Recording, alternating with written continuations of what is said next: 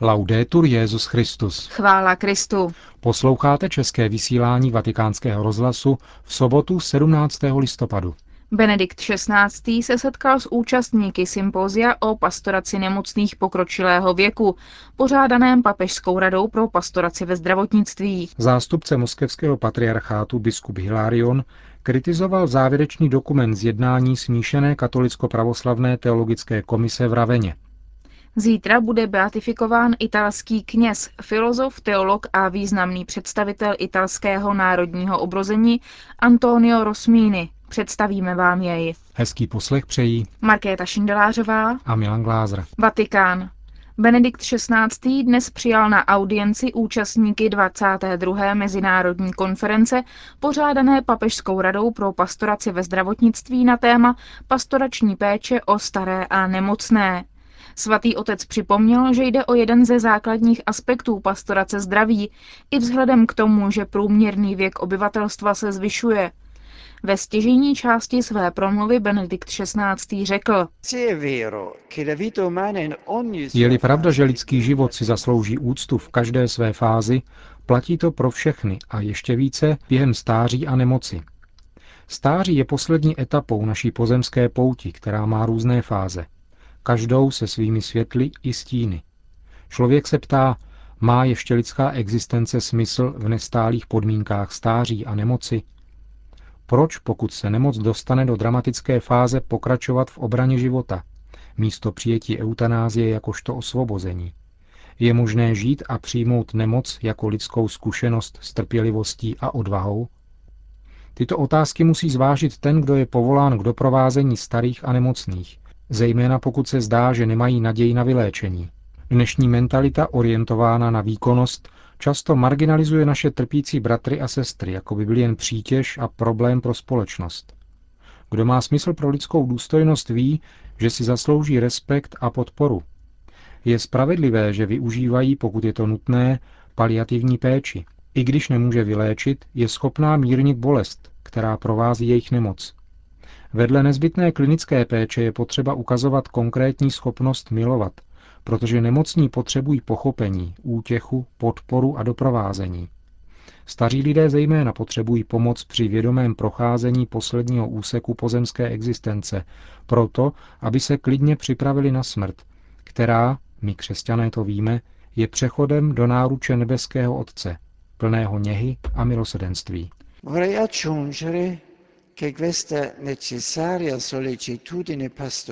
Chtěl bych dodat, že tato nutná pastorační péče o staré a nemocné nemůže nezahrnovat rodinu. Je třeba udělat vše, co je v našich silách, aby je jejich rodiny přijali a starali se o ně s láskou a uznáním tak, aby staří nemocní mohli poslední fázi života strávit ve svém domově a připravovat se na smrt v rodinném prostředí. Také pokud je nutný pobyt ve zdravotnickém zařízení, je důležité, aby se nestratilo pouto pacienta s jeho blízkými a vlastním prostředím. V nejtěžších chvílích nemocného pastorační péče kéž podpoří nalazení síly čelit těžké zkoušce v modlitbě a útěše svátostí. Ať je obklopen bratry ve víře, připravenými naslouchat a sdílet pocity, Toto je pravá objektivní pastorační péče o staré osoby, zejména pokud jsou vážně nemocné. Můj ctihodný předchůdce Jan Pavel II., který podal příkladné svědectví víry a odvahy, zvláště během své nemoci, při různých příležitostech povzbuzoval vědce a lékaře, aby se zabývali výzkumem v oblasti prevence léčby nemocí spojené se stárnutím a nepodléhali nikdy pokušení uchylovat se k praktikám, které zkracují život nemocných a starých lidí, k praktikám, které mají ve skutečnosti formu eutanázie.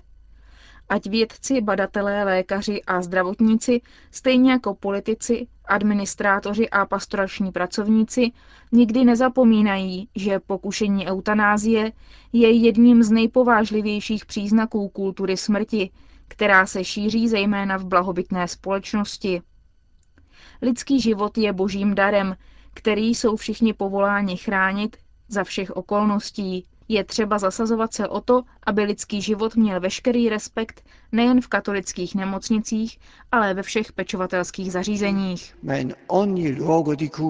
Na kongresu pastorační péče o nemocné v pokročilém věku vystoupil také předseda Papežské rady pro kulturu Monsignor Ravázy, který připomněl, že bývá překračována hranice mezi tím, co je v léčbě nutné a nezbytné. Eutanázii je třeba odsoudit, ale přílišná terapeutická péče pacientům také škodí.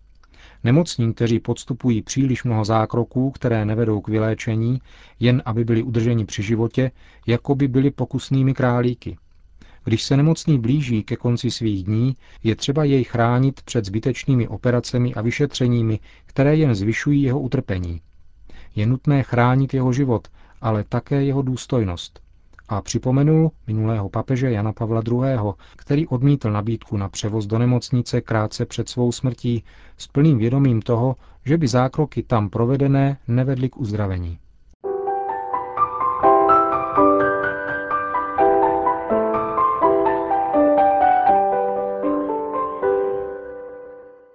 Moskva. Po zveřejnění závěrečného dokumentu z jednání smíšené katolicko-pravoslavné teologické komise v Raveně jej ruský pravoslavný biskup Hilarion otevřeně kritizoval prostřednictvím agentury Interfax, když řekl, že dokument obsahuje řadu pochybných závěrů a tvrzení, které se nezhodují s historickými pravdami. Jak se zdá, řekl biskup Hilarion, který jednání v Raveně hned po zahájení opustil, ocitli jsme se v jakési pasti, Římští katolíci se snaží dát výraz ekleziologickému modelu ekumenické církve takovým způsobem, že role prvního biskupa se bude co nejvíce blížit té, kterou má papež v moderní římskokatolické církvi. Konstantinopolský patriarchát se bude snažit připsat prvnímu v biskupské hierarchii taková práva, která nyní nemá. V každém případě však, dodal ruský pravoslavný biskup Hilarion, bude závěrečný dokument zkoumán odborníky na kanonické právo a potom posouzen posvátným synodem Ruské pravoslavné církve. Konec zpráv. Beatifikace jejich slavení bylo již dřívějším rozhodnutím Benedikta XVI. přesunuto z Vatikánu na regionální úroveň původu či působiště nových blahoslavených, mohou někdy snadněji uniknout mediálnímu zájmu.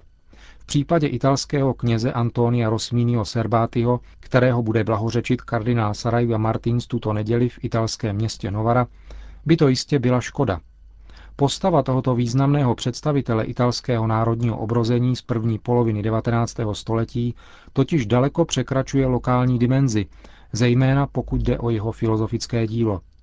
Přestože akt beatifikace neznamená, že církev automaticky přejímá nauku dotyčného, faktem také zůstává, že v ní nezhledává nic, co by bylo v rozporu s katolickou vírou.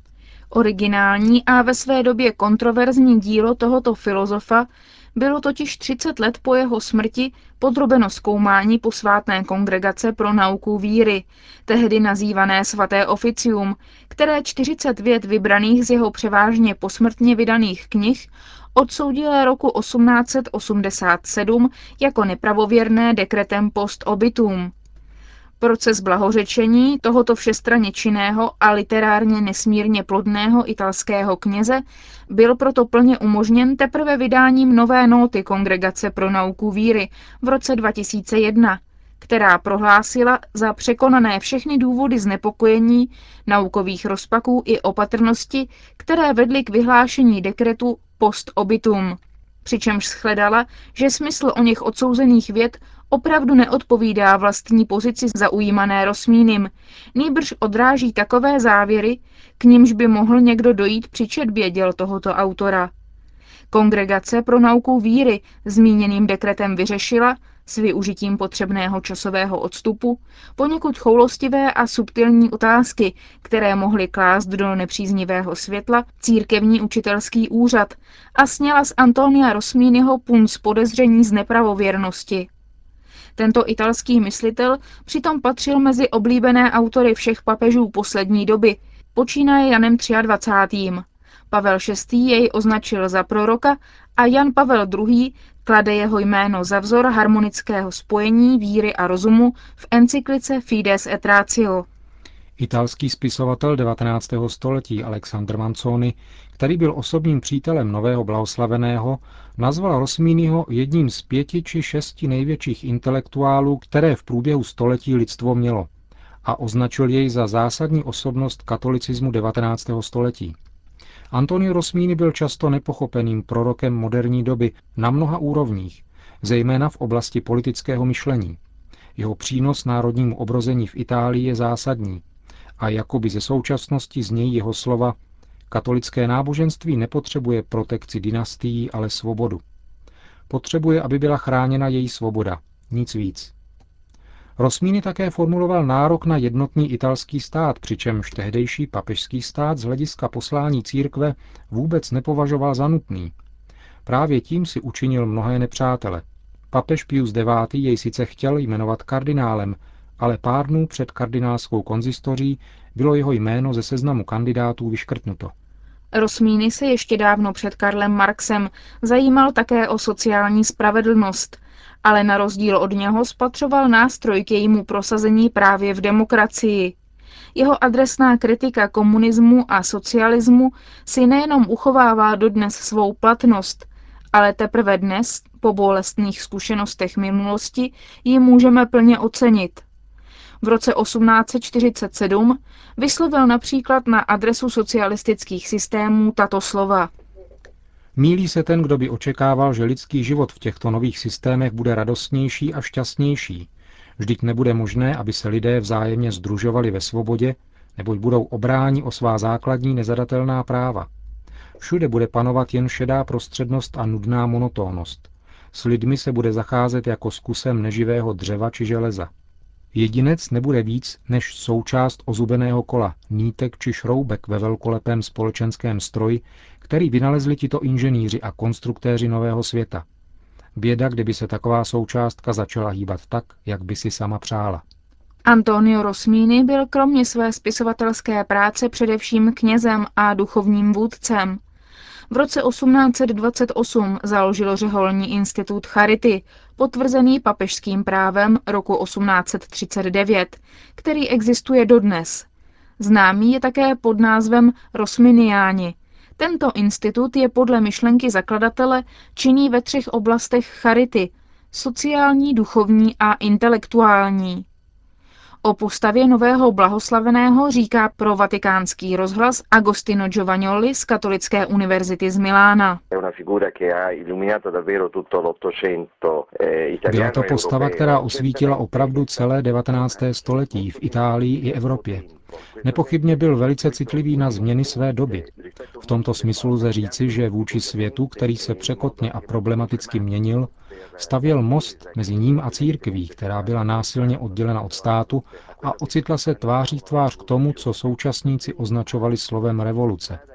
Rosmíny ukázal, že to všechno, co se označovalo tímto slovem, nebylo jenom proti církvi, ale může mít k církvi a především k samotné víře také přátelský postoj. Zásadní byla totiž schopnost Rosmínyho vést dialog se všemi, zejména s intelektuály své doby. V souvislosti se zmíněným pojmem revoluce mne oslovilo, když před časem Benedikt XVI. neměl strach mluvit o křesťanství jako o revoluci. Právě to činil Rosmíny, který se pokoušel uchránit církev před tím, aby byla považována za zpátečnickou. Nejen na úrovni politické, ale také ideové, tedy před averzí vůči modernímu světu a všemu, co sebou nese. Rosmíny dokázal uchopit zejména otázku antropologie, načrtnul inovativní, protože nikoli pesimistickou antropologii, jež převažovala v katolicismu oné doby, který se děsil moderních novot. Nabízel antropologii otevřenou, pozitivní, v níž není popírán prvotní hřích, ale je kladen důraz na nekonečné možnosti, které milost lidstvu otevírá. Chápal církev jako přítelkyni, přítelkyni novot, aniž by se jakkoliv vzdával křesťanského poselství a činil to takovým způsobem, že zhodnocoval právě jeho nejhlubší aspekty, právě ty, které byly moderním světem přehlíženy. Eh, Říká italský historik Agostino Giovagnoli o novém blahoslaveném Antoniu Rosmínem, kterého v neděli bude beatifikovat prefekt kongregace pro svatořečení kardinál Sarajeva Martens v italském městě Novara. Končíme české vysílání vatikánského rozhlasu. Chvála Kristu. Laudetur Jezus Christus.